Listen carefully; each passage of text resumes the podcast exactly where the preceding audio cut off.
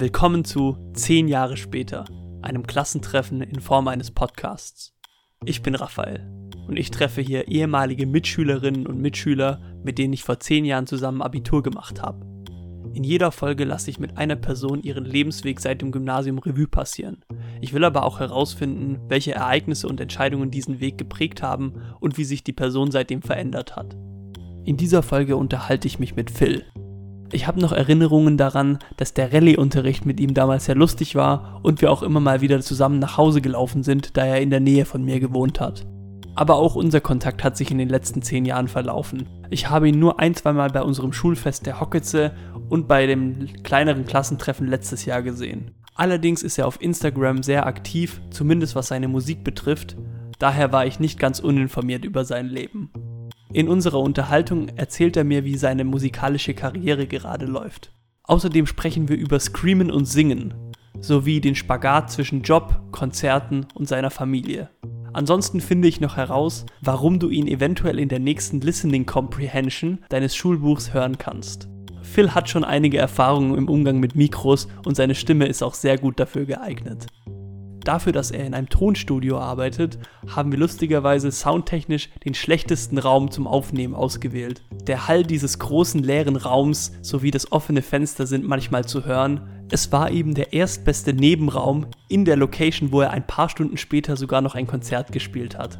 Trotzdem wünsche ich euch viel Spaß.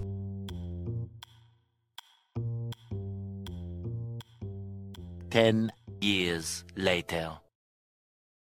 Aber ich denke mal, du bist wahrscheinlich da von allen, die, die ich bisher gemacht habe, wahrscheinlich so am professionellsten schon. naja, ich, zumindest habe ich vermutlich ein bisschen mehr Erfahrung mit Aufnahmesituationen als die meisten. Mhm. Ja. Also bist gerade wahrscheinlich auch gar nicht nervös. Nicht wirklich eigentlich. Also äh, da ich sowieso gerade eigentlich ziemlich viel vor Zoom sitze, Interviews hab und äh, was weiß ich noch alles oder eh viel vorm Mikrofon hängen, äh, passt das schon. Ja, ich fühle mich immer sehr wohl vorm Mic. Mhm, ja, ich meine, das macht ja auch irgendwie Sinn bei dem, was du so machst, so ja, schon, beruflich ja. und hobbymäßig. Also da irgendwie, wenn du dich jetzt da nicht gut fühlen würdest, dann würde es keinen ja. Sinn machen. Ne, ich ich kenne schon Leute auch, die, die sich in der gleichen Branche wie ich äh, befinden, die, die eher Schwierigkeiten haben, da offen zu sein und mit den Situationen trotzdem noch umzugehen. Interessanterweise sind das oft Tonmeister. Okay. Äh, und Tonmeisterinnen, ähm, die oder oder Leute, die eben in diesem Job arbeiten die aber selbst wahnsinnig ungerne vor einer Kamera oder einem Mikrofon stehen. Mhm. Ja, also ich meine, das, das Feld, in dem ich mich da beruflich zumindest bewege, ist schon ja eher so ein Hintergrundding. Ne? Ja. Mhm. ja, aber ich meine, man muss ja beides geben. Kann nicht nur jeder vor der, gerne vor der Kamera oder vor dem Mikrofon stehen können ja, und da natürlich. gerne der Mann sein im, im, oder die Frau da im Vordergrund. Natürlich. Muss auch jemand sein, der im Hintergrund da unterstützt. Ne? Ja, vor allem gibt's da noch den großen Unterschied zwischen denen, die gerne vor der Kamera oder vor dem Mikrofon stehen und halt nichts wissen. und denen, die eigentlich alles wissen, aber halt dann einfach nicht gerne vor der Kamera oder einem Mic stehen, ja. Hm. Würdest du da sagen, das sind viele? Also so prozentual? Äh, also global gesehen gibt es sicherlich mehr Leute, die wenig wissen und laut sind. okay, okay. Äh, aber ähm, ja, gut, ich meine, so das Know-how sich aufzubauen, äh, um da im Hintergrund eben professionell arbeiten zu können, äh, ist ja auch nicht ohne, ja. Also da muss man ja auch erstmal durchkommen. Es kann sich nicht jeder in allem auskennen, ja. Also mhm. äh, da ist jetzt kein, kein böser Willen irgendwie oder böse Hintergedanken äh, vorausgesetzt, um, um zu sagen, Leute hätten keine Ahnung, von was sie da quatschen, ja. Mhm. Aber sind wir mal ehrlich, meistens haben die Leute keine Ahnung, wovon sie quatschen. ja, ich glaube, überall im Leben gibt es viel, wenn man irgendwie, kommt man manchmal zu dieser, realisiert man, also kam ich mir so vor, als ich jetzt so ein bisschen älter geworden bin, viele Leute, von denen ich dachte, wow, die, haben's, die haben ihr Leben im Griff, die wissen, wie es geht, die faken das auch nur. also äh, ja, das ist das ist vor allem ein interessanter Punkt, weil äh, gerade was bei mir so äh, tatsächlich in den letzten Jahren so ein bisschen abgeht, wirklich auch mir, mir ein ähnliches Gefühl gegeben hat, weil ich immer dachte, ja, okay, hm. also ich, ich habe mich sehr lange noch immer als, äh, als Teenager gefühlt eigentlich. Mhm. Und, und so ein Stück weit tue ich das auch immer noch, weil ich auch, ja, ich meine, ich habe meine, mein Nebenberuf ist halt irgendwie was, was ich schon während der Schulzeit angefangen habe und halt immer wieder weitergemacht habe und versucht habe, immer professioneller dabei zu werden natürlich äh, und dazu zu lernen. Aber äh, jetzt auch so mit, mit, der, mit der Familiengründung und mit Kinderkriegen ist es, äh, ist es schon so ein Punkt, wo du merkst, so, okay, ich weiß jetzt nicht, ob ich diesen Punkt hab, äh, schon erreicht habe, mhm. richtig erwachsen zu sein. So. Okay. Also es fühlt sich immer so ein bisschen suspekt an, darüber ja. äh, bei mir selber zu sprechen, dass ich jetzt eigentlich halt irgendwie selber äh, als, als Vater auftrete trete und so. Also das, das sind so, ja, und genauso natürlich im beruflichen Feld, ja. Also man denkt immer noch so ein bisschen, aber vielleicht liegt es auch daran, wenn man einfach ein bisschen, ein bisschen zurückhaltender manchmal äh, auftritt mit dem, was man kann oder weiß, mhm. dass man dann halt denkt, okay, ich bin doch, ich bin doch da nicht irgendwie drin. So jemand anderes kann es eh viel besser. Und meistens stimmt das ja auch. Mhm. Aber das heißt nicht, dass man sich selber irgendwie klein fühlen muss oder so. Mhm. Ja, du beschreibst du so ein bisschen gerade dieses, wie nennt man das, Imposter-Syndrom. Weißt du, was ich meine? Ja, so ja, ja. Oh, da bin ich, äh, da bin ich ein bisschen anfällig für, ja. äh, Gerade wenn man irgendwie kreativ arbeitet oder so, rutscht man da gerne mal so ein bisschen rein, weil man denkt, okay, nachher merkt einer, dass das, was ich hier mache, irgendwie äh, gar keinen Wert hat oder sowas, mhm. ja, obwohl das ja allein für mich selbst schon so einen immensen Wert hat, ja. Also ja, und das Imposter-Syndrom natürlich gerade bei dem, bei dieser, bei diesem Gefühl, ey, ich bin doch immer noch irgendwie ein Teenie, mhm. ich habe doch keine Ahnung vom Leben und so. ja, aber ich meine, wir gehen ja jetzt alle so langsam auf die 30 zu, so Stimmt, ja. äh, sind wir mal ehrlich. Also wenn, wenn wir nicht langsam mal irgendwie zumindest junge Erwachsene sind, dann äh, sind wir ein paar Mal falsch abgebogen vielleicht im Leben. Stimmt auch, ja, ja klar. Ja. Nee, ich, ich meine, ich weiß auch nicht, wie es dann dein, dein, was ist das, Sohn oder Tochter? Ich habe einen Sohn bekommen, ja. Okay, genau. okay. Mhm. Wie er das dann mal wahrnehmen wird. Ich meine, ich weiß nicht, ob das gut ist, wenn man dem quasi ja. einem Kind dann auch vermittelt, hey, manchmal weiß ich auch nicht, wie es geht, manchmal fühle ich mich auch noch wie ein Kind und lerne ja auch Neues. Oder wenn man dem Kind eher vermittelt, hey, ich bin der Vater, ich weiß, wie es geht, äh, du kannst immer zu mir kommen, wenn du Probleme hast, ich weiß alles. Also ich, ich finde, es ist wichtig, da vielleicht einen guten Mittelweg zu finden, indem man sich selbst wohlfühlt. Mhm. Weil ich, ich glaube, also ich meine, ich bin ja jetzt noch nicht lange Vater, ja, also wirklich sehr, sehr frisch. Ähm, aber so stelle ich mir zumindest vor, dass ich mir so eine Entwicklung wünsche, dass sich das, dass sich das von alleine einspielt, in dem, wie, wie selbstbewusst ich in manchen Fragen auftrete. Und ich meine, wenn man meine Partnerin fragt, äh, bin ich äh, in den meisten Sachen sowieso, äh, also ich krieg oft an den Kopf geworfen, wieso weißt du das jetzt schon wieder? Mhm.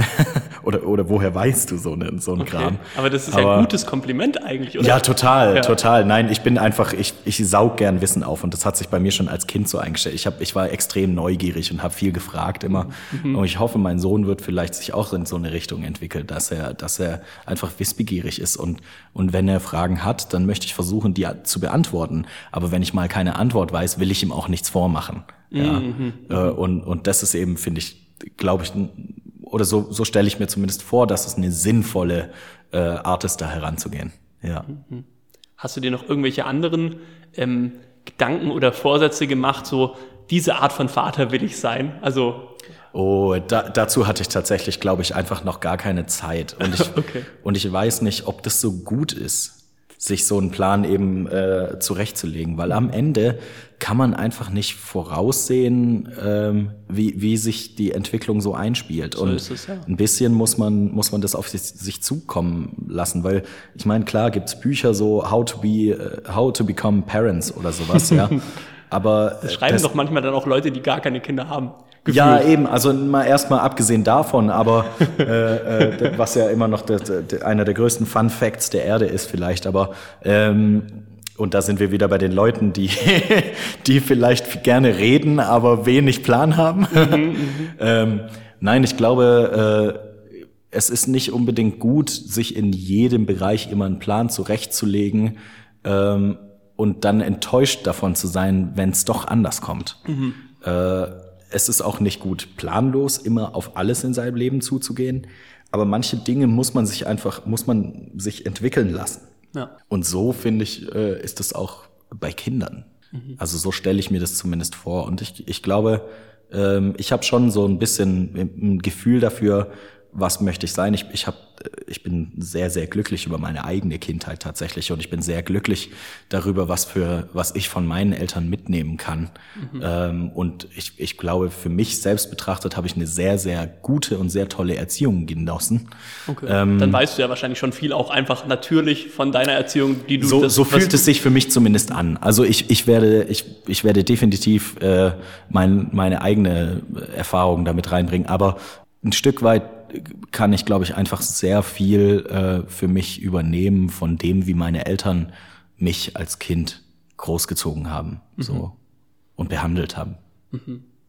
Ist dir da irgendwie ein bestimmter Punkt noch in Erinnerung geblieben? Eine bestimmte Situation, wo du sagst, hey, das fand ich cool, was ich vielleicht auch bei anderen gesehen habe, das machen andere Eltern nicht so, was meine Eltern aber so gemacht haben, was ich voll feier? Also wo ich, wo ich wirklich, ich, ich sag mal, monatlich immer wieder merke, okay, ich habe jetzt hier gerade wieder so einen richtigen Moment, wo ich dankbar bin, mhm. ist, äh, was meine Eltern mir beigebracht haben über, äh, über Toleranz und Manieren. Mhm. Ähm, man darf auch mal ein Quatschkopf sein und man darf auch mal über die Stränge schlagen. So, solange man immer eine gewisse Awareness hat, was man hier gerade tut oder so labert, Klar, ich habe auch in meinem Leben hin und wieder mal echt irgendwie einen Scheiß geschwätzt, womit ich vielleicht jemand äh, verletzt haben könnte. Aber ähm, und und äh, das passiert auch und das ist auch in Ordnung und es ist auch immer in Ordnung Fehler zu machen auch ein guter sehr guter Punkt ja mhm. es ist immer in Ordnung Fehler zu machen mhm. ähm, solange man irgendwie äh, versuchen kann und äh, reflektieren kann äh, um daraus zu lernen mhm. so mhm. Also das sind, das sind immer wieder so Punkte, wo ich denke, oh mein Gott, zum Glück, zum Glück haben mir meine Eltern da die richtigen Werte mitgegeben einfach. Mhm. Ja, dann wirst du wahrscheinlich auch genau diese Werte versuchen, deinem Sohn mitzugeben. Absolut, absolut, mhm. ja. Jetzt haben wir echt einen coolen Einstieg gehabt mit äh, ja gleich so quasi in deinem zu deinem jetzigen Leben als Vater, ja. ein, also zumindest ein Teil deines Lebens.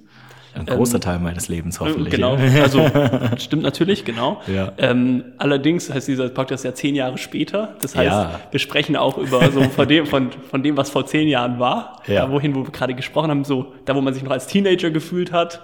Ja. Und äh, ja, wie man jetzt vielleicht immer noch ähm, sich fühlt. Ich gehe mal in die Abi-Zeitung zurück. Mhm. Die, ähm, da konnten ja, weil konnte ja jeder so ein bisschen was eintragen. Ähm, ja. Da gab es auch eine Kategorie, was ich noch mitgeben will oder was ich noch loswerden will. Und du hast da geschrieben, bleibt euch bitte alle treu. Ihr seid alle echt super Menschen und ich hoffe, euch in meinem Leben wiederzusehen. Ja. Würde ich auch heute nochmal genau so schreiben. Okay. Ja. Ja, also meine Frage ist, du, du willst sie alle wiedersehen, du hoffst es, versuchst du es auch aktiv? Ähm, naja, mehr oder weniger. Ich habe interessanterweise ja immer so eine gewisse Connection gehabt äh, zu den Leuten vom Eschbach damals auch schon immer. Mhm. Also nicht allen, äh, Gott bewahre, aber, aber es gab so eine gewisse Überschneidung in den Klicken, äh, vor allem bei den Leuten, die vielleicht so einen ähnlichen Musikgeschmack hatten oder auch so gerne mal im Skatepark rumhingen. Mhm. Ja? äh, und äh, diese Truppe sehe ich, also jetzt nicht nur die Leute vom Eschbach, sondern auch die Leute vom Porsche, ja.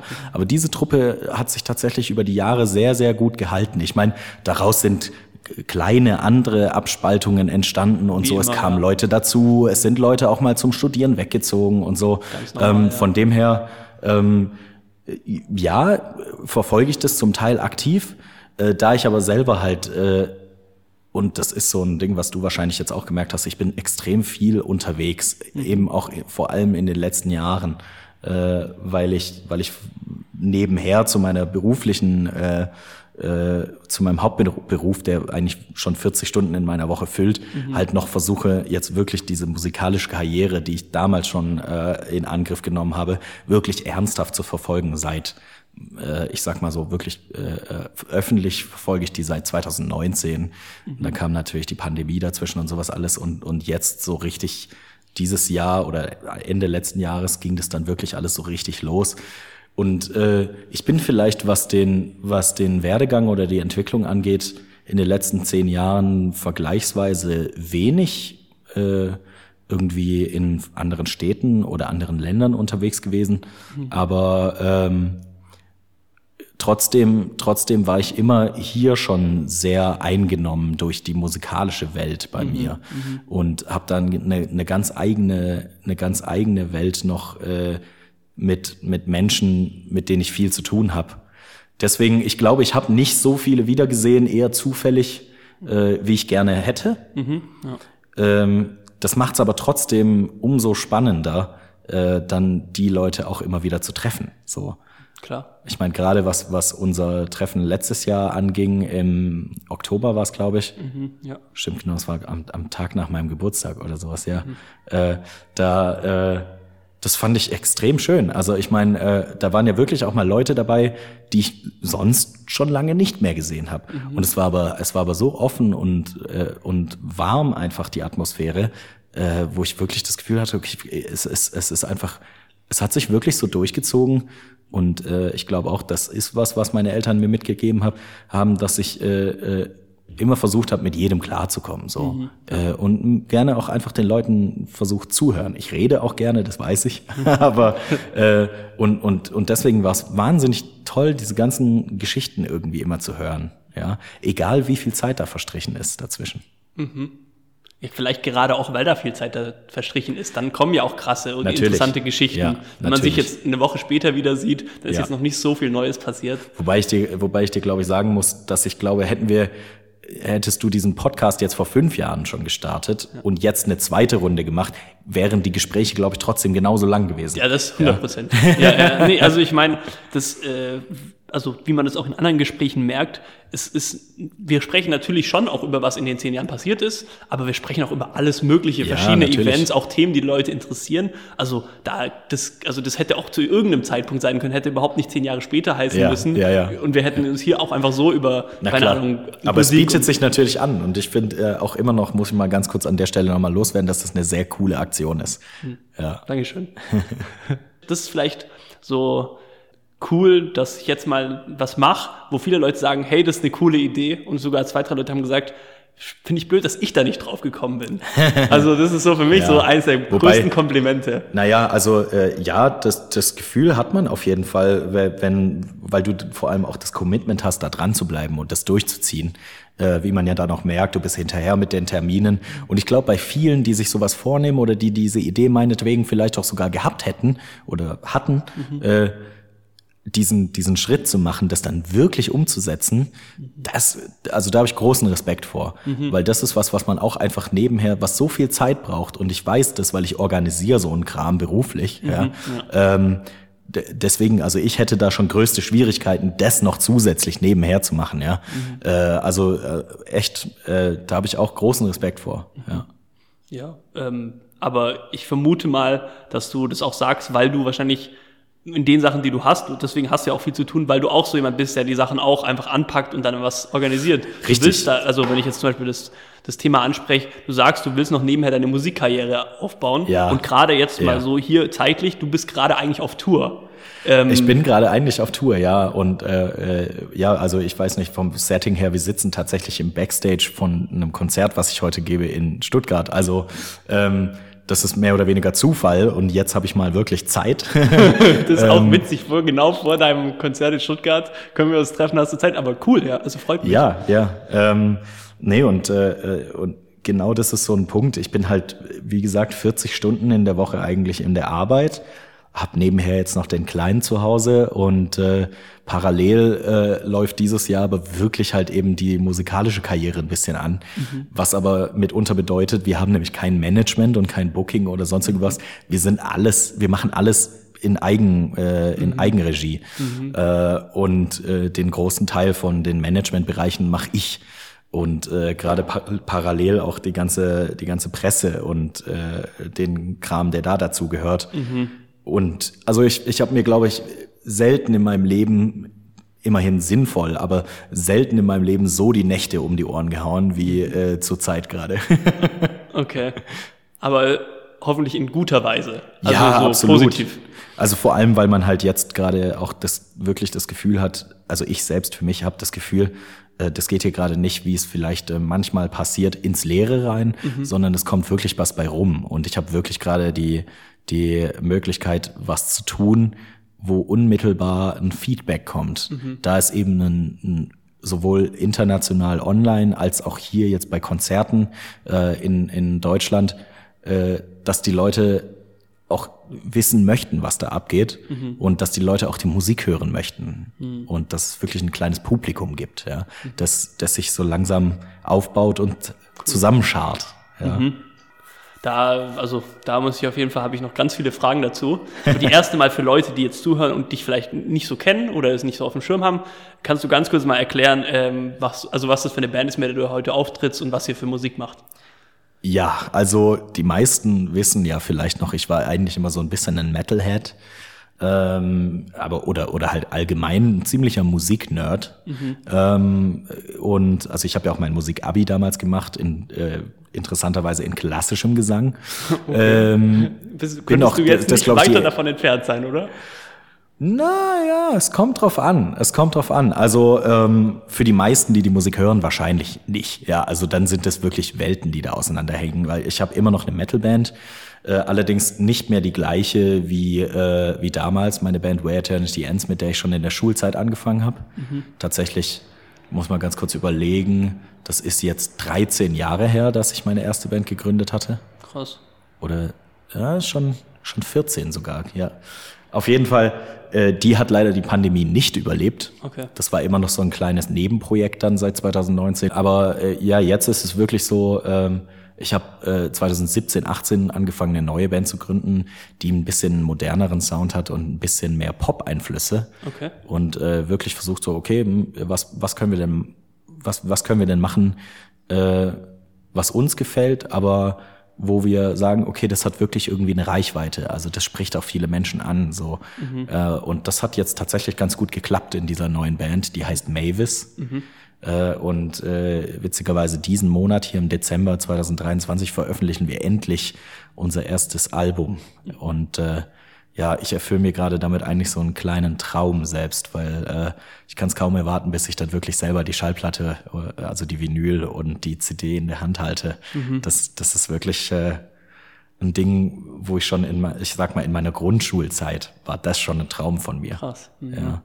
Kurze Frage zu deinem Kindheitstraum, äh, eine CD zu veröffentlichen. Hattest du mit deiner alten Band keine CD gehabt? Doch, doch, doch.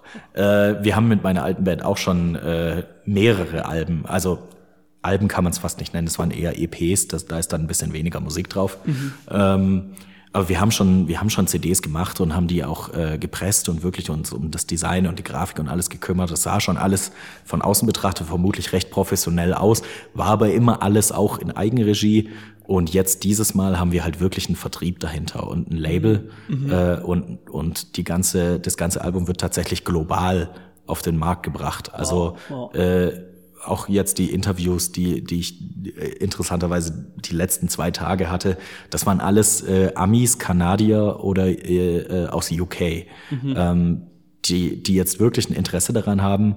Äh, meine Musik zu verbreiten. Und, oh, und das oh. ist schon, das ist schon noch mal so zehn Schritte weiter als mhm. die ersten mhm. CD-Veröffentlichungen, würde ich sagen. Und, und fühlt sich für mich auch alles noch sehr surreal an zum, zu einem Teil. Da ich aber halt genau das eigentlich auch beruflich mache, also Alben veröffentlichen, Lizenzierung und mit Musik arbeite, äh, habe ich mit meiner beruflichen Laufbahn halt sehr viel Know-how auch ansammeln können, mhm. um jetzt mehr oder weniger selbstsicher da, dastehen zu können und zu sagen, okay, ich traue mir das aber auch zu. Mhm, ja. Mhm. Und äh, zu sagen, ich, ich, ich traue mir zu, ich, ich kann meine Musik so einschätzen, dass ich sie auch äh, auf einem global, globalen Markt sehe. Mhm. Ja. Mhm.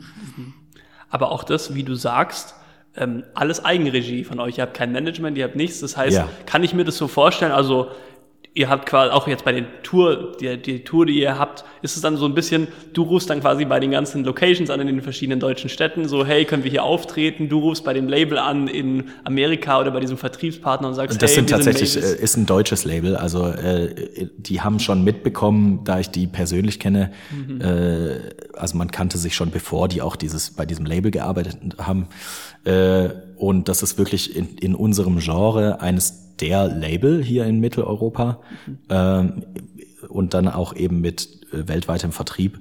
Aber äh, die haben eben mitbekommen damals 2000, äh, 19 so rum, als wir die ersten Songs aufgenommen haben, äh, schon mitbekommen, dass unser damaliger Gitarrist und ich vor allem eine Band zusammen gründen. Und die kannten unsere anderen Bands. Alle von Mavis hatten tatsächlich zuerst eine andere Band auch und man hat sich so ein bisschen zusammengefunden und so mhm. versucht, die Leute rauszupicken, wo man sich vorstellen kann, so, oh, äh, da geht was auf jeden mhm, Fall. Mhm, mhm. und äh, gerade bei uns beiden war halt für das Label, die haben das so ein bisschen dann auch so ausgedrückt, als wäre das so ein bisschen ein Dream Team äh, oh. an, an Songwriting, was ich als sehr großes Kompliment gesehen habe, weil äh, die, die Label-Jungs tatsächlich äh, wirklich Fans von meinem Gesang waren oh, einfach und von meinen Techniken. Das ist natürlich sehr hilfreich schon mal. Ja, und äh, ich dann halt auch für die Texte und, und den kompletten Gesang zuständig bin oder war zu dem Zeitpunkt, mittlerweile ist es mehr.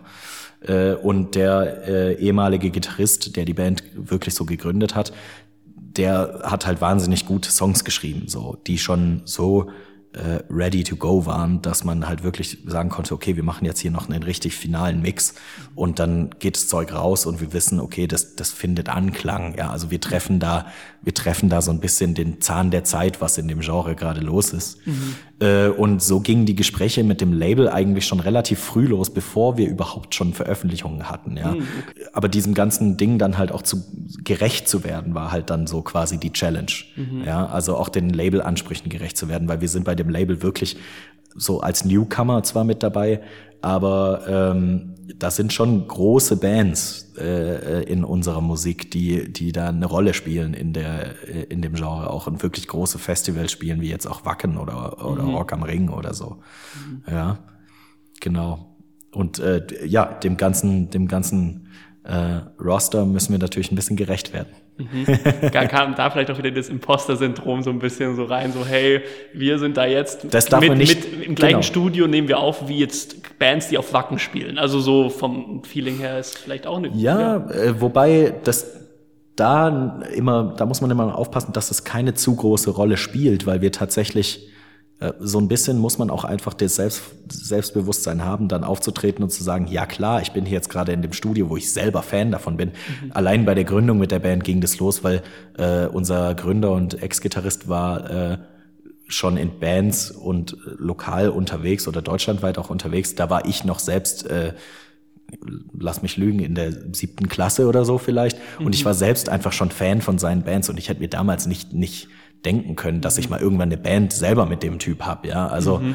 und ich war selbst einfach so Fan von der Musik, die, die er geschrieben hat, dass ich halt gesagt habe, okay, ich, ich bin dabei. Mhm. So, äh, wir, wir kriegen da was richtig, richtig Geiles bei, bei raus.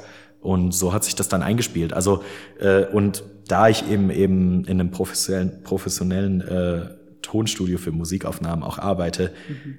irgendwann ich würde jetzt nicht sagen, es verliert so ein bisschen die Magie, weil das stimmt nicht, die ist immer da. Mhm. Äh, aber man, man weiß einfach besser, mit den Leuten auch aus dem professionellen Bereich umzugehen, ja. Mhm, und auch mit diesen Eindrücken, die man da hat. Mhm. Ja. Du weißt ja, was dahinter steckt. Du kennst genau, ja den Prozess ja. dahinter. Ich, ich kenne eben, ich kenne eben die Arbeit, die da äh, dazugehört und drin steckt.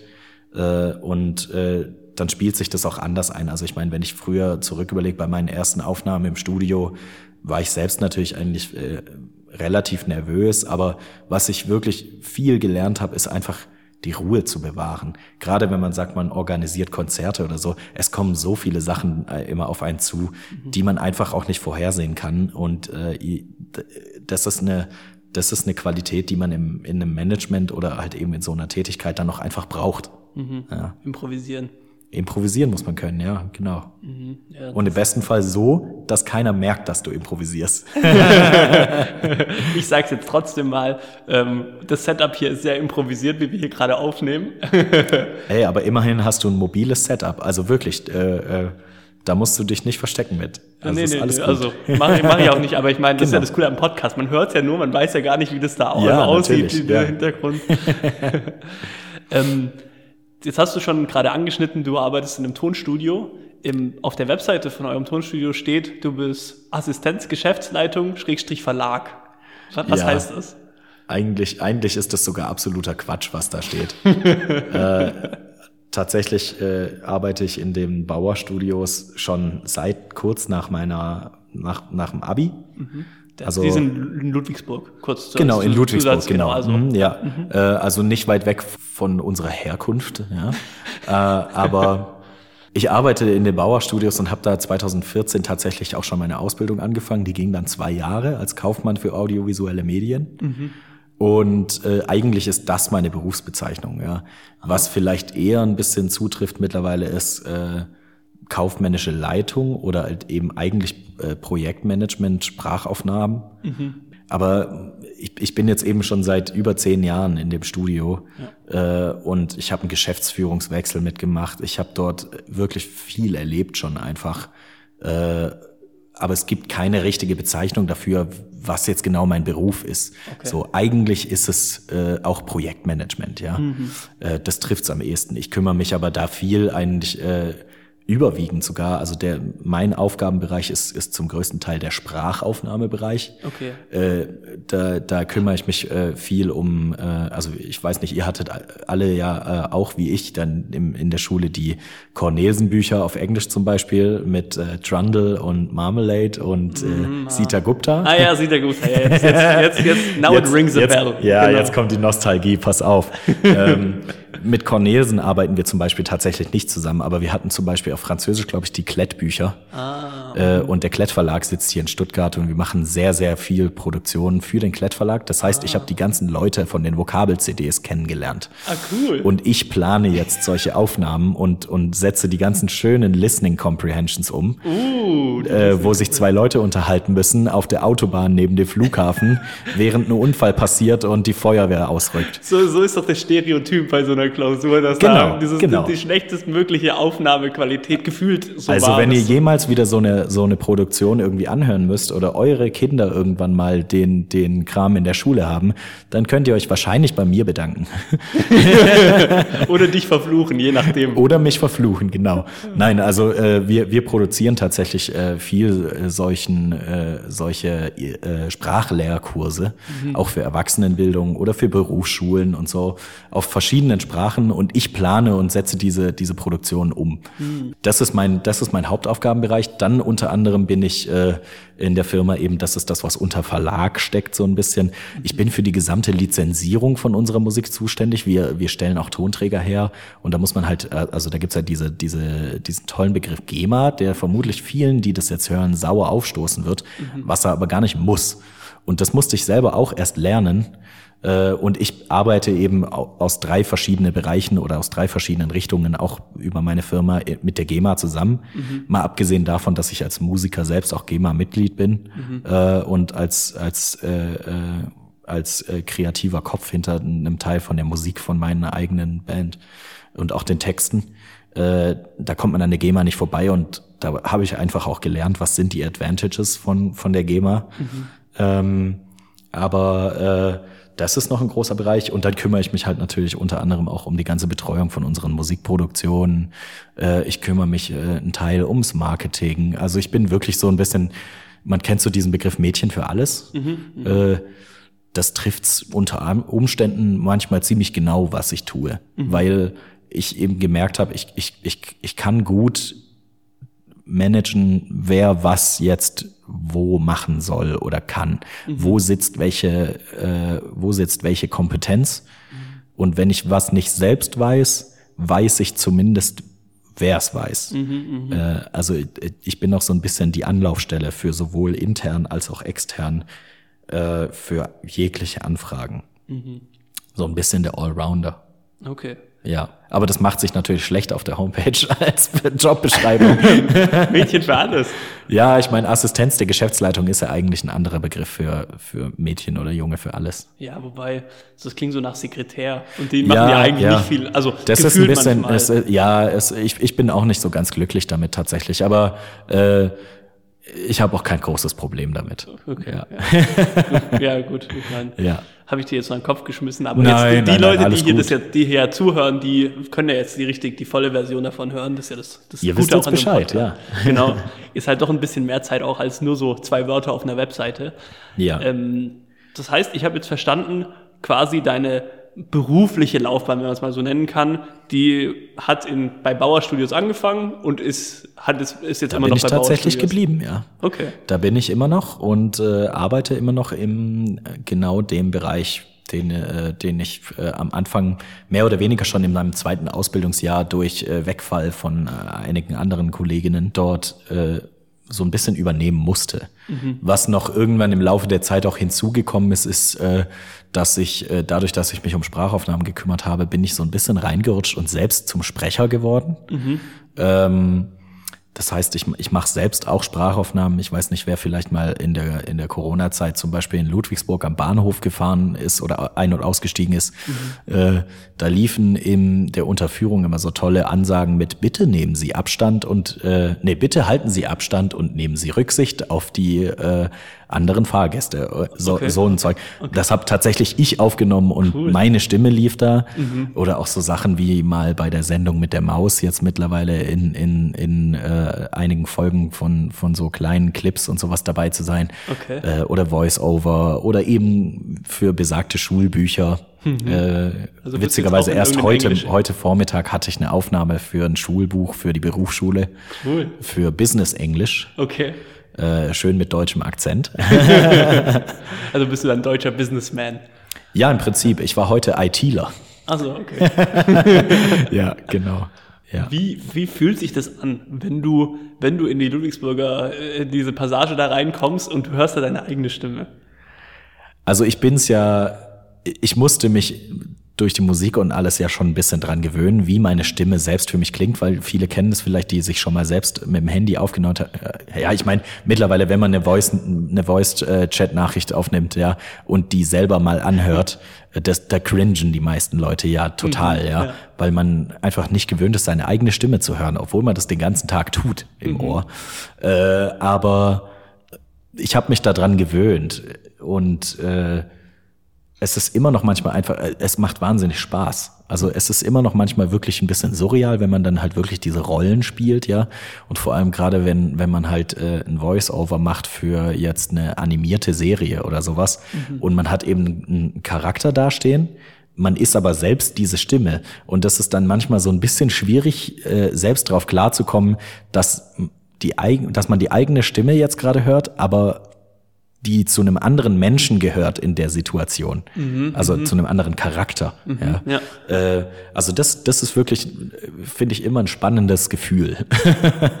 Aber ich meine, so ein bisschen, so ein bisschen hat es auch was einfach wirklich von Schauspielerei, äh, was ich auch schon immer gerne gemacht habe und äh, und der auch auf der Bühne so ein bisschen tue. Das ist alles so ein bisschen ein eigener Charakter und so. Und dann, äh, ja, so ganz gewöhnt man sich nie dran, aber äh, man, man lernt es eben ein bisschen besser damit umzugehen oder das zu akzeptieren und so die, die positiven oder manchmal auch einfach lustigen Seiten davon zu sehen. Wurdest du schon mal erkannt anhand deiner Stimme? Äh, tatsächlich ja. Wirklich? Ja. Ich habe äh, unter anderem durch diese, durch diese Unterführung in Ludwigsburg habe ich auch manchmal Sprachnachrichten von Leuten bekommen, die dann in dieser Unterführung standen und das aufgenommen haben, mitten in der Nacht.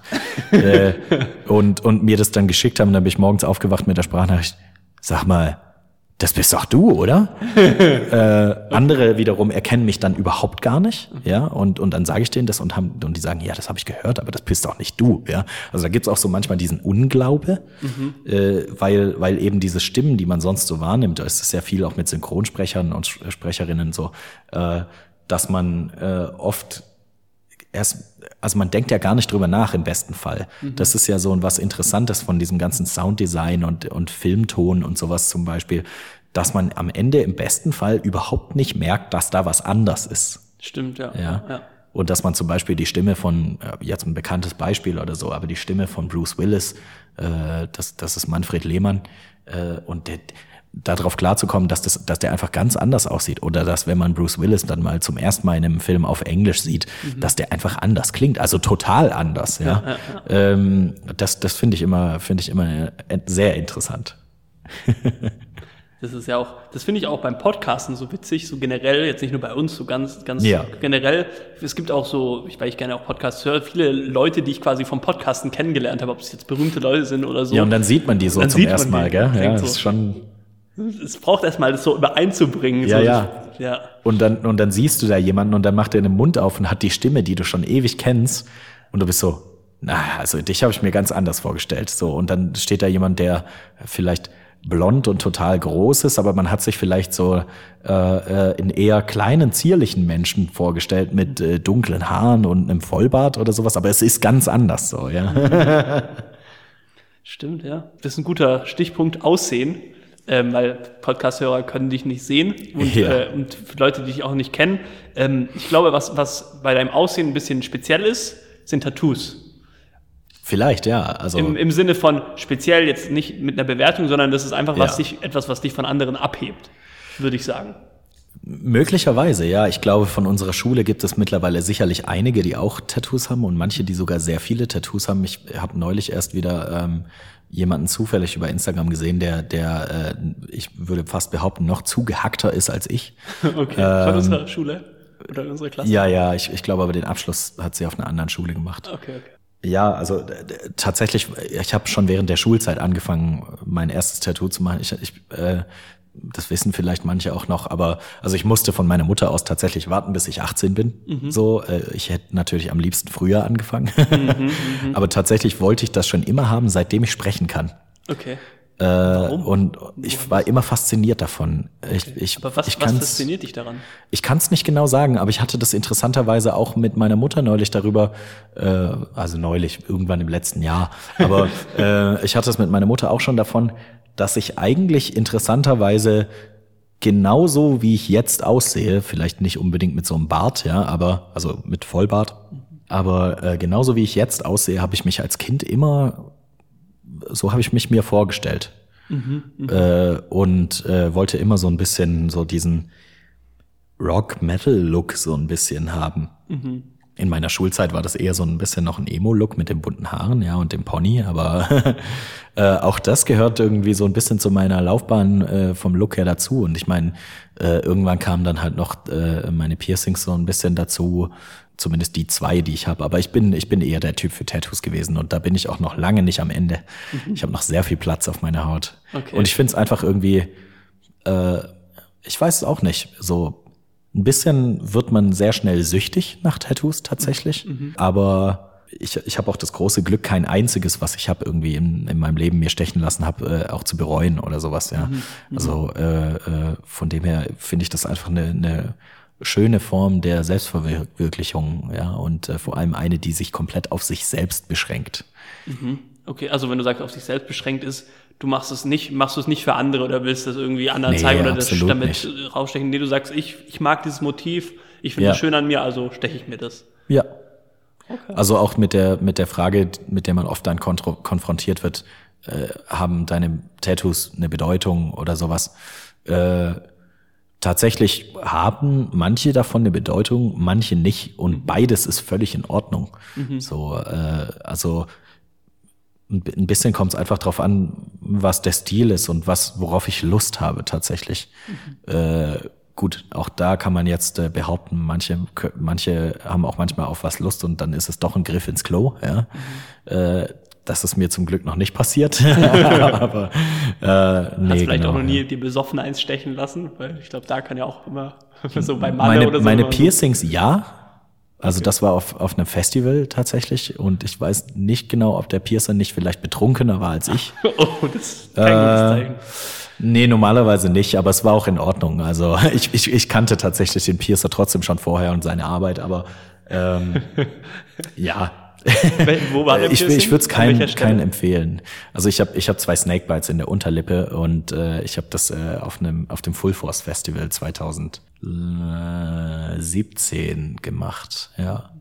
Und ich war auch nie so der der große Fan davon, jetzt Piercings zu haben, aber Snakebites wollte ich tatsächlich immer haben und habe dann irgendwann dann so doch gedacht, also wir haben so einfach zwischen den Bands gewartet so ein bisschen und hatten nichts zu tun gerade und da dachten wir, ja, komm, ich mache mir jetzt Piercings Okay.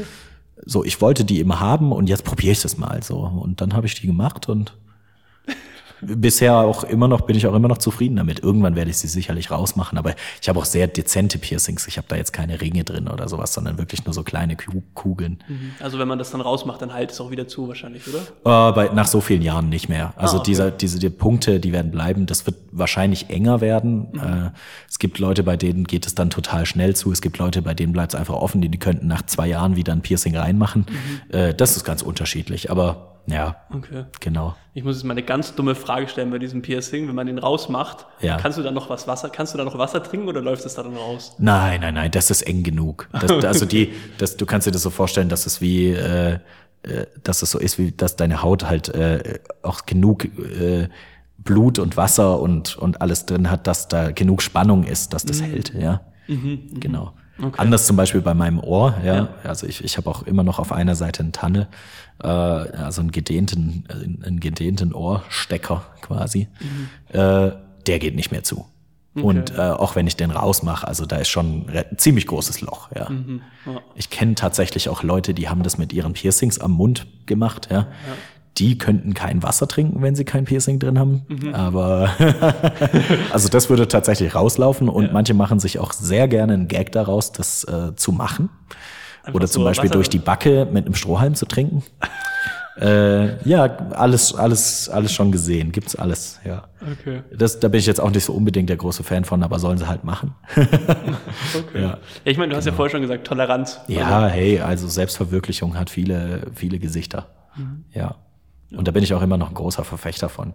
Lass die Leute einfach machen, was sie, was sie machen wollen, wenn sie niemanden, also wenn es sich auf sie selbst beschränkt, wenn sie niemanden damit beeinträchtigen. Mhm, klar. Ja. Du hast jetzt äh, bis voll angezogen, deswegen sehe ich es jetzt nicht. Es ist nur auf deiner Handfläche. Aber du hast, glaub, du hast, glaube ich, deine Arme sind voll tätowiert, soweit ich das. Ähm, ja, genau. Oder? Also ich habe auf beiden Armen habe ich Tätowie äh, Tattoos. Der eine hat noch ein bisschen Platz. Okay. Äh, meine Hand. Äh, mein Oberkörper ist ziemlich voll, äh, auf, auf den Schultern habe ich auch was, äh, auf den Beinen habe ich ein paar, auf den Rippen habe ich was. Also ja, es, sagen wir mal, es ist gut verteilt. Ja. Okay, aber gibt es irgendeine Stelle, wo du sagst, da würde ich auch niemals ein Tattoo machen, in so einem Gesicht oder so? Äh, ich bin mir bei vielen Stellen immer so ein bisschen unschlüssig. Eigentlich gibt es, glaube ich, keine Stelle, wo ich es mir überhaupt gar nicht vorstellen könnte. Mhm. Aber das Letzte, wo ich hingehen würde, wäre vielleicht das Gesicht. Weil äh, noch, noch vor den Weichteilen? Mm, ja, also äh, brauche ich jetzt auch nicht unbedingt. Nee, aber, aber ich, also einfach nur vom Gefühl her. Also, ja. also gut, ich kann da eh nicht mitreden. Ich habe ja überhaupt keine Tattoos. Ich weiß gar nicht, wie schmerzhaft das ist. Also ich brauche da gar nicht kommentieren. Aber ja, es so beschränkt sich halt auf die Haut, ja. Aber es kommt auch immer drauf an, welcher Artist. Also äh, auf dem Bauch und relativ weit unten, ja, das das ist so ein Ding. Äh, aber äh, wenn wir es mal so nennen wollen. aber äh, nee, tatsächlich geht's geht's bei mir beim Gesicht dann eher darum, dass ich sehr zufrieden eigentlich mit meinem Gesicht bin mhm. und äh, und ich es einfach nicht brauche. So, ich, äh, das heißt jetzt auch nicht, dass ich mit dem Rest meines Körpers unzufrieden bin, ganz und gar nicht. Äh, aber da finde ich, gibt mir das halt ein Plus. So, mhm. da stehe ich halt drauf, einfach bei mir selber. Was ich äh, tatsächlich immer noch sehr gerne hätte und mir vorstellen kann, ist halt unter den Haaren auf, den, auf dem Kopf. Mhm. Aber ah ja, wer weiß, ich habe ja noch, ja zum Beispiel oder auf der Seite oder so, mhm. aber ich habe ja auch noch mein ganzes Leben vor mir. Das läuft mir nicht weg. Mhm, genau. Zumal das auch ein bisschen eine Geldfrage ist. Also Tattoos sind tatsächlich natürlich immer noch relativ teuer. Mhm, mhm. Also es ist quasi so ein bisschen wie ein Hobby in dem Sinne, oder? So ein bisschen. Ja, ach, es ist so was, was man sich hin und wieder mal gönnt. Mhm. So. Sowas, was man sich hin und wieder mal gönnt. Was gönnst du dir sonst hin und wieder mal? Was gönne ich mir sonst hin und wieder mal? Och, äh, tatsächlich bin ich äh, einfach seit meiner Kindheit immer noch ein sehr großer Fan zum Beispiel von Lego geblieben. Okay. Vor allem von Lego Star Wars und ich bin absoluter Nerd. Ja. Mhm. Äh, das das ist auch, glaube ich, nicht besser geworden, eher schlimmer. Jetzt, nach wenn, man, wenn man jetzt Geld hat? Ja, also ich meine, man kennt vielleicht die Memes. Ich habe jetzt Erwachsenengeld und ich kann damit machen, was ich will. äh, so ein bisschen ändert sich da die Wahrnehmung natürlich auch, wenn man jetzt vor allem Nachwuchs hat, ja. Kannst du es ja äh, immer für, dein, für deinen Sohn in Anführungszeichen kaufen. Ja, ja, der kriegt da nichts von. Nein, Spaß. Na, natürlich, natürlich. Äh, aber also das finde ich auch eine schöne Sache, vor allem wenn man dann, wenn sich das so entwickeln wird, dass er vielleicht auch gerne mit Lego spielt und äh, äh, so wie ich als Kind. Mhm. Aber tatsächlich liebe ich es einfach, das ist total therapeutisch, äh, so Lego-Sets zu bauen und wirklich mal in diesen anderen Headspace zu kommen und mhm. einfach mal loszulassen. Und dann kann man wirklich so ein paar Stunden sich mit so einem Ding be beschäftigen. Aber auch das ist finanziell manchmal recht unverantwortlich. das glaube ich. Ja, man muss sich dann auch manchmal immer so ein bisschen bremsen. Dass man sich nicht zu viel gönnt. Macht es deine Partnerin nicht für dich? Oh, ich, nee, ich glaube, das beschränkt sich bei ihr vielleicht hin und wieder auf ein Augenrollen. ja, aber also so, so, so, sie weiß halt, wie, was mir das bringt, was, was ich, wie ich das auch manchmal brauche. Und solange alles immer so nicht unverantwortlich ist und so, dann, dann finden wir immer eine gute, eine gute Lösung und einen guten Mittelweg. Mhm. Ja. Von Lego kommen wir jetzt aber nochmal zu Musik, weil das ist ja wirklich auch eine der auch eine der wichtigsten Sachen in deinem Leben, so wie ich es verstehe. Ja, absolut. Ähm, und das ist natürlich auch ein Riesenthema. Ich versuche da mal das mal so mit so ein paar Fragen hier so, ähm, ja, so anzureißen, dass man das so ein bisschen versteht. Also, die erste, das erste ist jetzt, diese Musik ist Metalcore. Ja. Oder wie ich verstehe. Oder so steht es, glaube ich, auf, der, ja, ja. auf eurer Metalcore Seite. Metalcore ist das Genre, genau. Mhm. Ja. Mhm. Ähm, und da, also da screamst du, wenn ich das richtig verstehe. Ich screame und mittlerweile singe ich auch wieder mehr. Also ich habe jetzt wirklich ein paar Jahre gehabt, da habe ich wirklich mehr gescreamt, weil weil ich das einfach ein bisschen besser kann, mhm. ohne viel dafür tun zu müssen. Ja. Äh, und äh, normal zu singen, also das nennt sich dann bei uns im Genre oft ein Clean Singen. Okay, okay. Äh, das äh, das braucht einfach ein bisschen mehr Übung, ein bisschen mehr Technik. Und äh, wir hatten immer den Plan, vor allem bei der Band Mavis jetzt, äh, auch da wirklich ein bisschen normalen Gesang wieder reinzubringen. Mhm. Äh, und das habe ich jetzt gemacht dieses Jahr mit dem Album mal wieder und habe da wirklich meine meine Grenzen. Äh, also auf dem Album ist zum Beispiel ein ein Song, der ist wirklich eigentlich durchgehend gesungen, mhm, ja, und okay. und gar nicht gescreamt so richtig. Also ist schon dabei, aber so im Hintergrund eher äh, und primär ist er normal gesungen. Und das war absolut außerhalb meiner Komfortzone, ja, trotz dass ich damals halt eben diesen klassischen Gesang gemacht habe, aber ich habe mich auch selber dieses Jahr wieder versucht ein bisschen zu pushen. Ich habe wieder angefangen Gesangsunterricht zu nehmen. Ich habe einfach äh, wieder an meine Stimme arbeiten wollen. Mhm. Dadurch, dass ich aber dazwischen auch immer viel gesprochen habe und so, ist fällt mir das auch relativ leicht da dann wieder reinzukommen, mhm. ja. Aber ich, ich mache tatsächlich beides wieder bei der Band und bin echt glücklich damit, wie sich das auch äh, entwickelt. Mhm. Ja. Ähm, ja, weil, also für Leute, die mit dieser Musik nicht so viel zu tun haben, sich damit nicht so auskennen, da gehöre ich auch dazu. Ähm, also klar, screamen, also so, wenn man das auf Deutsch übersetzt, schreien. Also, wenn du ja. das jetzt ganz äh, so dumm, dumm sagen willst, sag so, ja, ihr schreit halt rum. Äh, rudimentär betrachtet, ja. Ähm, was was immer so ein bisschen die Challenge ist, ist äh, da halt eben eine gewisse technische Dynamik reinzubringen. Mhm. Äh, oder halt eben, äh, wobei nicht technisch. Also ja, klar, die Technik ist wichtig, weil sonst bist du einfach nach zwei Minuten heiser mhm. äh, und musst aber noch eine Stunde lang ein Konzert spielen. Mhm. Ähm, was aber wichtiger ist, ist fast die künstlerische Dynamik, die man reinbringt. Mhm. Weil äh, Metalcore einfach eine äh, eine Musikrichtung ist, die sehr laut wirkt für die meisten Menschen und sehr in your face. Mhm, ja. äh, aber das liegt ein bisschen daran, dass die größten Teile dieser Musik aus einem sehr emotionalen äh, Bereich raus entstehen. Mhm, so mhm. und einfach äh, sehr viel mit äh, emotionaler äh, Verarbeitung auch äh, zu tun haben. Und es da eben, ja, und das, das klingt so ein bisschen, das klingt so ein bisschen fast äh, zu sehr in so eine, in so eine äh, psychoanalytische Richtung vielleicht gegangen. Aber es geht da schon noch so ein bisschen um dieses Urschreiprinzip ja, bei der Musik. Nicht alles und nicht immer und so, aber das kann schon eine Rolle spielen. so. Mhm. Emotionen manchmal auch ungefiltert ihren Lauf nehmen zu lassen, mhm. ist was, das kann nicht jeder. Mhm. Und die ja, Musik kann einem dabei wahnsinnig helfen. Also nicht nur jetzt Metalcore, sondern jede Musik. Aber äh, für mich ist das eben sowohl äh, äh, beim, beim Songs schreiben als auch auf jedes Mal auf der Bühne oder im Studio dann oder beim Hören äh, ist es einfach ein, ein Ventil quasi. Mhm. Für alles, was einfach in mir vor, vorgeht. Ja. Mhm. Und etwas, was mir selbst hilft, Dinge zu verarbeiten. Und äh, interessanterweise ist es bei der Musik eben auch sehr viel so, dass das auch für die Zuhörer so sein kann. Mhm. Ähm, und wir dieses Feedback auch wirklich, das ist immer sehr äh, herzerwärmend, äh, wenn wir dieses Feedback auch wirklich von Leuten, die uns zum ersten Mal hören und uns gar nicht kennen persönlich oder sowas, dieses, die dann wirklich Dinge fühlen können einfach bei dieser Musik. Ich fand es auch interessant, dass du mir mal erklärt hast, dass Screamen ähm, besser für die Stimme ist als Singen, wenn man es richtig macht. ja, also äh, das ist, glaube ich, äh, was da würden sich vermutlich die meisten Leute, die mit Gesang zu tun haben, drüber streiten. Was ich auf jeden Fall jetzt eher unterstreichen würde dabei wäre, äh, Screamen ist auf jeden Fall weniger schädlich für die Stimme, wenn man es richtig macht, als jetzt zum Beispiel laut zu reden. Okay. Äh, also wenn ich mir jetzt vorstelle, ich äh, das ist immer, das ist immer das beste Beispiel aus meinem äh, musikalischen Alltag vielleicht. Ich gebe ein Konzert, ich, ich stehe eine Stunde auf der Bühne und, und brüll wie ein Irrer. Mhm. Äh, kann da danach aber noch normal reden. Mhm. Wenn ich jetzt aber den restlichen Abend äh, am Merchandise-Verkauf stehe und halt irgendwie versuche mit den Leuten zu reden äh, und es aber um mich herum laut ist und man versucht immer so irgendwie über den Lärm drüber zu reden, damit man den anderen versteht oder bei einem Konzert, jeder, der mal bei einem Konzert war und versucht sich irgendwie ja, zu verständigen, ja, ja, ja äh, dann muss man halt eigentlich sich gegenseitig ins Ohr brüllen und halt aber so normal und normal verständlich, ja. Mhm. Und das ist wirklich so massiv viel anstrengender für die Stimme, ah. als, als jetzt äh, mit der richtigen Technik zu screamen. Ah, okay. Ja.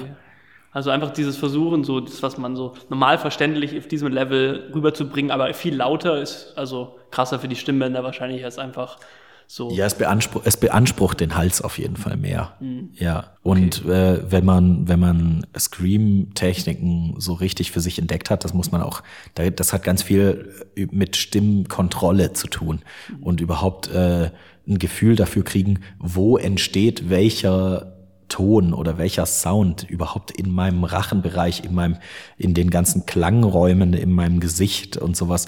Jeder kennt das, wenn man eine zu eine Nase hat und so ein bisschen nasal klingt, weil halt einfach die, äh, äh, die Nebenhöhlen äh, oberhalb vom Mund äh, um die Nase herum zu sind, ja. Mhm, ja. Oder, oder entweder zugeschwollen sind oder man vielleicht eine Rotznase hat. Äh, man klingt sofort anders. Mhm, stimmt. Ja. Und, und das, das fühlen zu können und dann sich selbst zunutze zu machen, das ist eben das, wo, wo man sehr lange braucht und wo man noch nie auslernt. Mhm. Sowohl beim Normalsingen als auch beim Screamen. Mhm. Wohlgemerkt. Ja. Wenn andere jetzt zum Beispiel im Handwerk arbeiten und sich da mal irgendwie die Schulter auskugeln oder sich verletzen, dann können sie vielleicht nicht mehr arbeiten. Bei dir ist es ja, glaube ich, die Stimme, die so das wichtigste Organ ist. Ja, ähm, schon. Ja. Ist es nicht auch krass, weil es ja geht ja schon schnell, dass man sich mal eine Erkältung zuzieht, zuzieht und die Nase mal verstopft ist. Also das ist interessant, dass du das sagst. Ich habe tatsächlich seit drei Wochen Probleme. Ich hatte erst Corona, äh, dann bin ich erkältet gewesen und jetzt habe ich gerade auch ein, eine Entzündung im, im Rachenraum. Okay. Also und dann äh, kannst du dann trotzdem deine Tour einfach spielen. Äh, so ein bisschen, was hat es damit zu tun, wie weit kann ich gehen? Mhm. So, also es kann natürlich sein, man ist mal wirklich so krank, dass man, dass man einfach nicht kann. Äh, in der Regel äh, geht's aber trotzdem.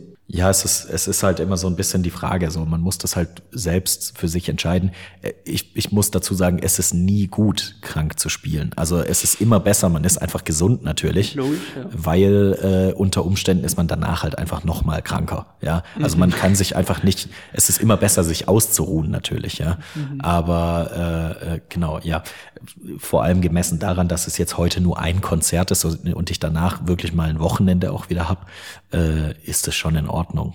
Da habe ich genug Zeit, um bis nächste Woche, bis zu den nächsten Konzerten dann wieder gesund zu sein. Okay, aber hast du da nicht irgendwie so ein, so ein Wunderheilmittel, was du dir noch vorher Aspirin reinhaust oder noch so ein Ingwertee oder weißt du, so, so, ein, so ein letztes, wenn alles schief läuft und du wirklich nicht sprechen kannst, dass du dann noch sowas mm, hast? Das kann helfen.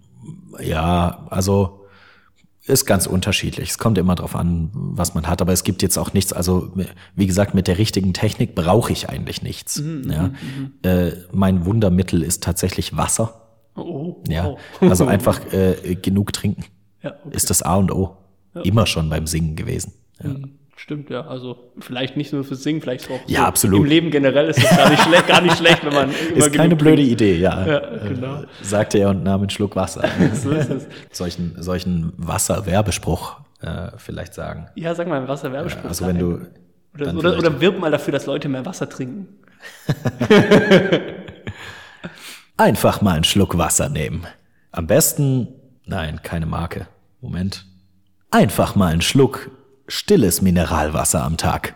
Ah, stay hydrated. Oh, cool. da kommt die äh. Erfahrung durch. Als Werbung. Hast du auch mal Werbung gesprochen? Äh, Werbung habe ich auch schon gesprochen, aber äh, also Werbesprechen, das wäre noch ein bisschen over the top eigentlich mehr. Also man, beim Werbesprechen geht man dann wirklich eher in so eine sehr überschwingliche mhm. Klangfarbe rein mit einfach mal Wasser trinken. Also man kennt das, ja.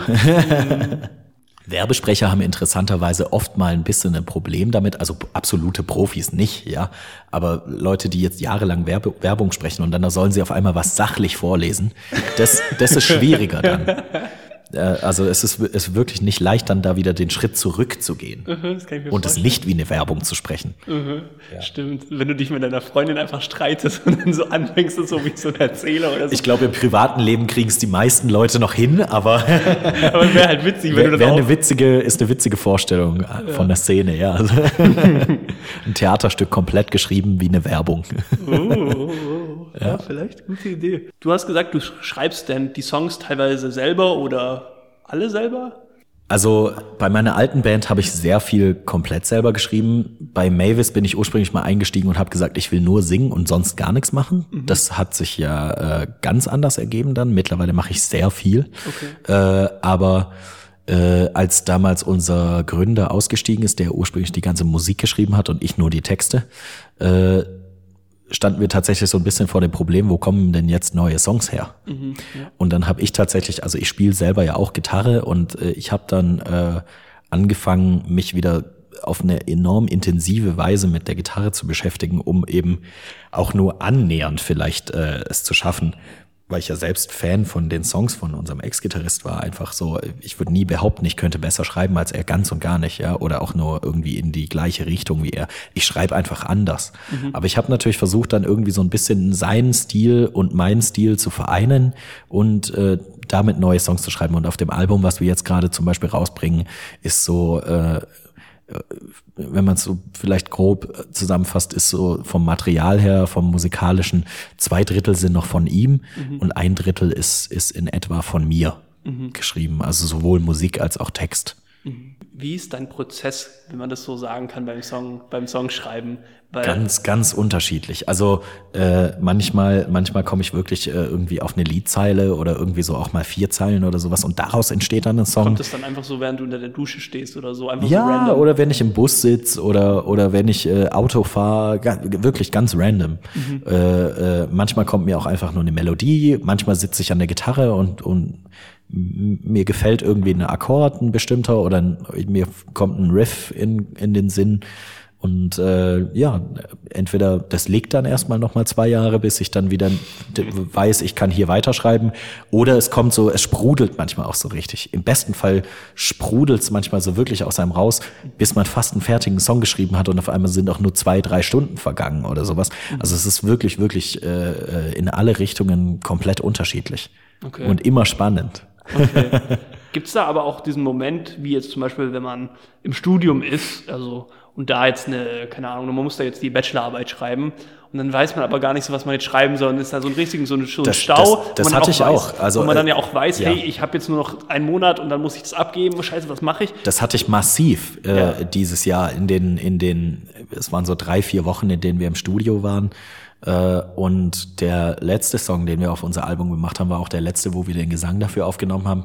Den habe ich dann alleine im Studio äh, äh, produziert mit unserem Produzenten das war wirklich so bis zum letzten Moment. Wir hatten immer so ein bisschen vor, in diesem Song so die Lyrics von den anderen Songs zu vereinen und sowas. Oh, okay. Und wir haben also immer warten müssen, bis die anderen Lyrics überhaupt fertig sind, bis wir denen richtig angehen können. Okay, okay. Äh, man macht sich manchmal, also äh, es gibt da auch so diesen tollen Spruch, Diamonds are made under pressure. Oh ja, ja klar, natürlich, ja. Und es ist wirklich so, für mein eigenes Empfinden ist das einer meiner liebsten Songs jetzt.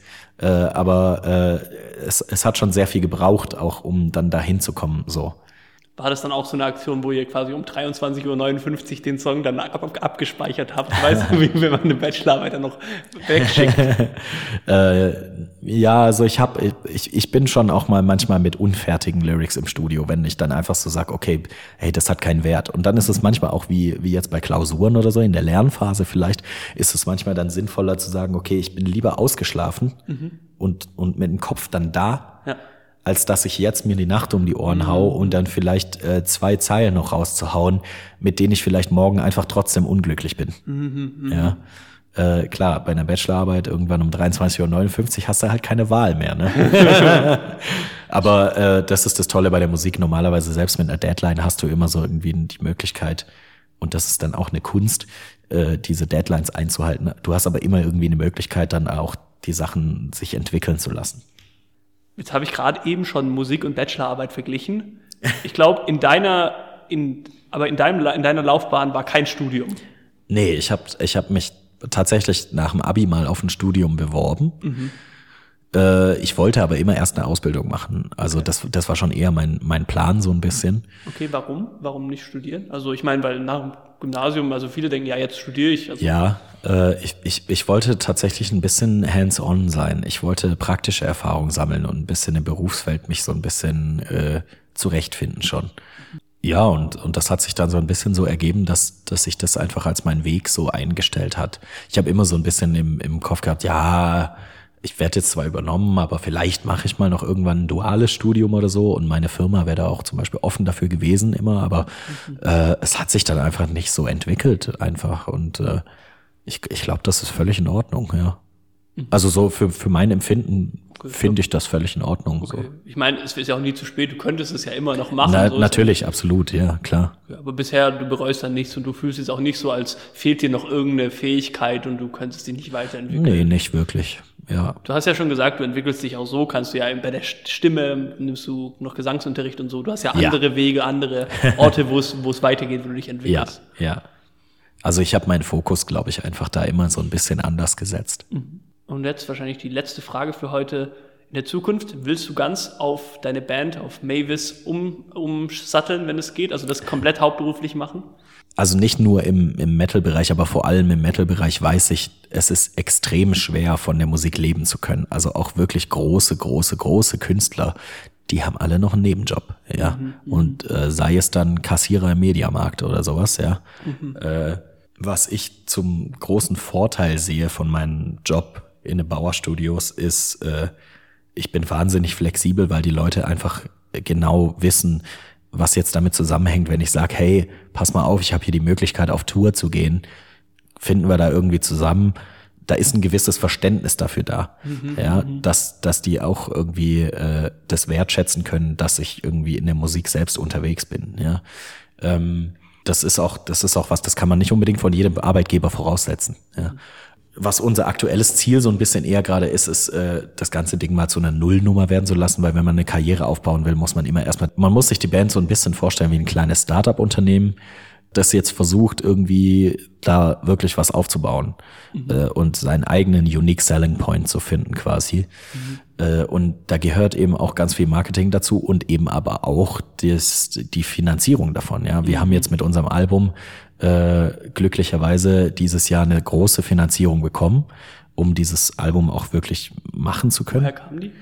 Äh, das sind tatsächlich Kulturförderungsgelder äh, äh, vom Bund. Mhm. Also äh, wir sind tatsächlich vom Bund gefördert und machen Schreimusik. Das äh, ist auch was, was glaube ich vielen nicht so ganz äh, bei vielen im Kopf nicht so ganz zusammenfindet, aber all, all diese Dinge so unter einen Hut zu bringen, ist erstmal so ein bisschen das Ziel immer noch äh, und dann so viel zu machen, wie eben geht. Wenn das irgendwann mal eine Folge sein sollte, dass ich sage, okay, pass mal auf, ich, ich stehe jetzt hier vor der Frage, mache ich das jetzt Fulltime und äh, gebe meinen Job erstmal auf oder reduziere meinen Job, dann wird sich das vermutlich so entwickeln. Aber äh, ja, da gehört schon ganz schön viel dazu. Ja, vor allem jetzt auch, wenn man überlegt, ich habe das jetzt nicht in der Phase meines Lebens gemacht, wo ich äh, komplett frei bin, sondern ich bin ja auch ein bisschen äh, familiärer gebunden jetzt. Mhm, ja. äh, was einerseits natürlich auch äh, wirklich, wirklich sehr, sehr schön ist und immer so ein bisschen mein Wunsch und mein Traum auch war, was aber äh, zu bedenken ist bei solchen Entscheidungen natürlich, ja. weil das eben auch ein finanzielles Risiko darstellt einfach. Stimmt. Inzwischen genau. Haben, ja, das Schöne ist, man hat wirklich Zeit und man muss sich immer so ein bisschen, gerade wenn man kreativ ist, muss man sich immer ein bisschen daran erinnern, dass eigentlich wartet niemand auf einen. Ja. Mhm. Also macht man lieber, ne, man nimmt sich die Zeit, man macht die Sachen ordentlich, die man machen möchte und äh, und äh, auch wenn es dann mal länger dauert, man kann die Leute dann umso mehr überraschen. Mhm. Das ist jetzt ein gutes Schlusswort, weil, weil es hat jetzt ein bisschen länger gedauert, dass wir hier den Termin gefunden haben für diesen Podcast, aber ich hoffe, das überrascht jetzt die Leute auch, dass du hier noch vor deinem, ja, vor deinem Konzert, vor, der, deine, ja, vor deinem Konzert hier noch einen Podcast machst und dein Soundcheck beginnt gleich. Deswegen. Ja, genau. Ähm, ja, bedanke ich mich schon mal. Sag noch, wie heißt dein Album jetzt, das rauskommt und wann kommt es raus? Äh, also am 15. Dezember 2023, ja. je nachdem, wann ihr diesen Podcast hört. Je nachdem, äh, wie schnell ich den schneide. also äh, entweder das, das gibt's überall digital oder eben äh, auch äh, als CD und Vinyl bei uns. Wenn's euch interessiert, äh, dann checkt einfach mal die Band aus, die heißt Mavis und der, das Album, das wir jetzt veröffentlichen, ähm, heißt Grief is No Ally. Findet ihr überall online. Es gibt auch ein paar Musikvideos, wenn ihr mich mal beim Schauspielern sehen wollt. Im Aquatoll oder so, gell? Auch. Ja, im Aquatoll auch. Ja, das Aquatoll hat ja auch in Corona zugemacht und wir haben im Aquatoll ein Musikvideo gedreht, im geschlossenen. Ja. Cool. Ja. ja. perfekt, perfekt. Genau, da haben die Leute jetzt was zu tun. Jetzt, wo die Folge gleich zu Ende ja, ist, können absolut. sie mal das, das suchen. Also Phil, ich bedanke mich für deine Zeit. Danke für deine Zeit und auch für die Fragen. Es hat wirklich Spaß gemacht. Das freut mich. Ja. Und ja, viel Erfolg bei eurem Konzert heute Abend. Dankeschön.